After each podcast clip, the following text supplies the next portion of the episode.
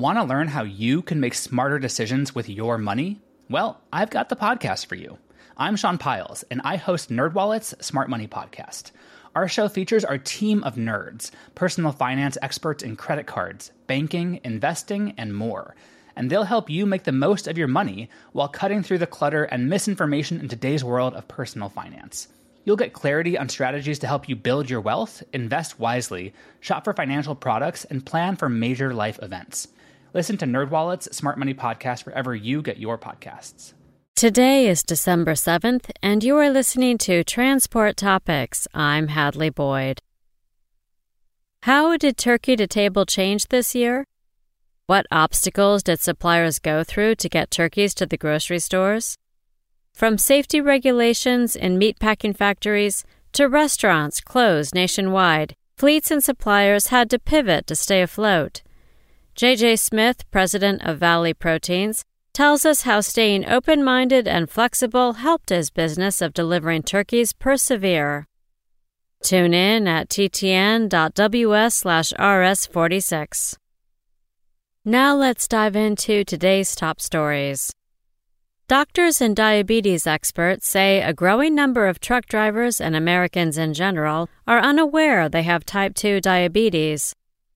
Many are ignoring common signs of the disease, which include profuse sweating, irritability, a lack of coordination, blurry vision, and shaky hands.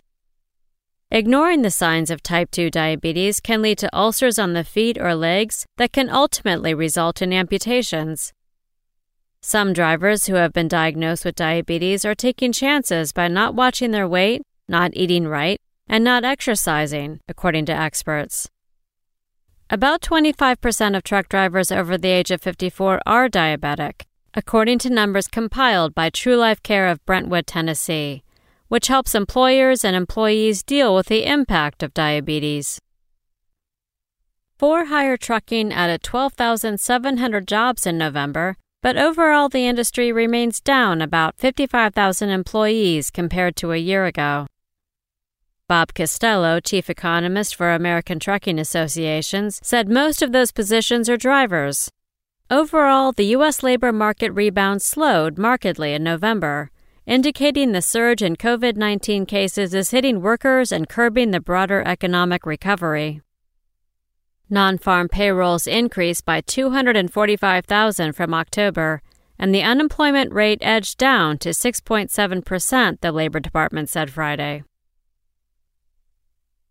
The Democrat and Republican leaders of the Transportation and Infrastructure Committee within the U.S. House of Representatives will retain their positions during the 117th Congress.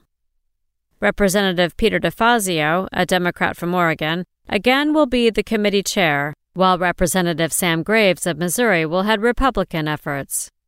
In addition, the leadership of the Congressional Air Cargo Caucus announced Representative Brian Mast, a Republican from Florida, has been selected to serve as its co chairman. That's all for today. Remember, for all the latest trucking and transportation news, go to the experts at ttnews.com. Want to learn how you can make smarter decisions with your money? Well, I've got the podcast for you. I'm Sean Pyles, and I host NerdWallet's Smart Money Podcast. Our show features our team of nerds, personal finance experts in credit cards, banking, investing, and more. And they'll help you make the most of your money while cutting through the clutter and misinformation in today's world of personal finance. You'll get clarity on strategies to help you build your wealth, invest wisely, shop for financial products, and plan for major life events. Listen to NerdWallet's Smart Money Podcast wherever you get your podcasts.